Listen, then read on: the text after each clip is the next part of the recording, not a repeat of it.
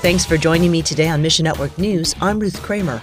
We'll begin today in Iran, where believers are offering a message of hope amid nationwide unrest. Later, churches are taking action as the temperatures drop in Ukraine. We'll unpack that story for you in just a few moments.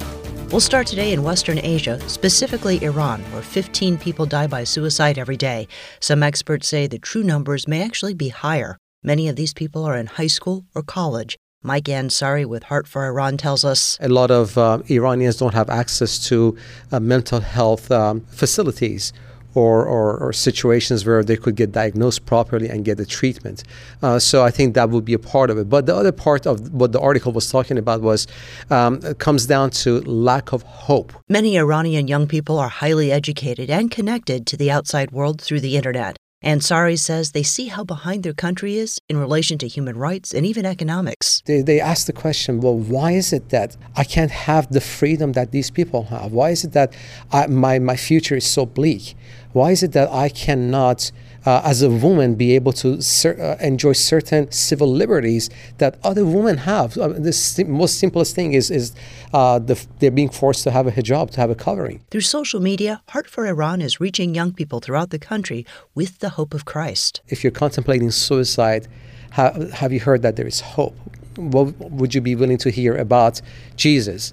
And in many cases, they say, just tell me more. Elsewhere, in 2015 and 2016, extremists in Turkey planned attacks against three Christian leaders. Bruce Allen with FMI tells us. How did we find out about these attacks and why did, has it taken so long? You know, who spilled the beans about these attacks? Well, it was none other than the would be perpetrator, a young man named Tolgahan. Intelligence agents and members of Turkey's military approached Tolgahan. They asked him to name his price for killing three Protestant church leaders in Malatya province. At that time, Tolgahan led the Grey Wolves, an ultra nationalist youth organization. Who was the person to whom Tolgahan confessed? It was one of the three targets, a church leader named uh, Vedat Serin.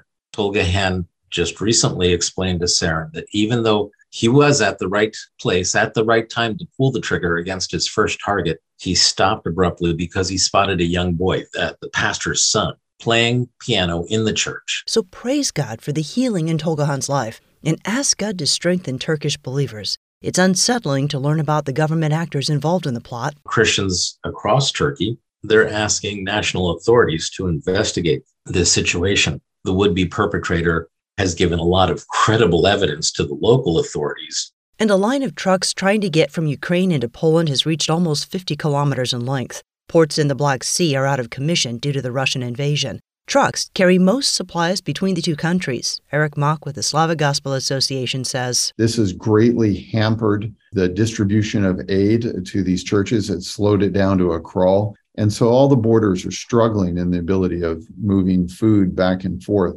And so, with winter coming, I'd ask your listeners to pray uh, for the nearly one third uh, Ukrainians that are displaced from their homes. It's not obvious how they're going to be protected from the winter. Winter is coming soon, and there's no sign of Russia giving up its military goals.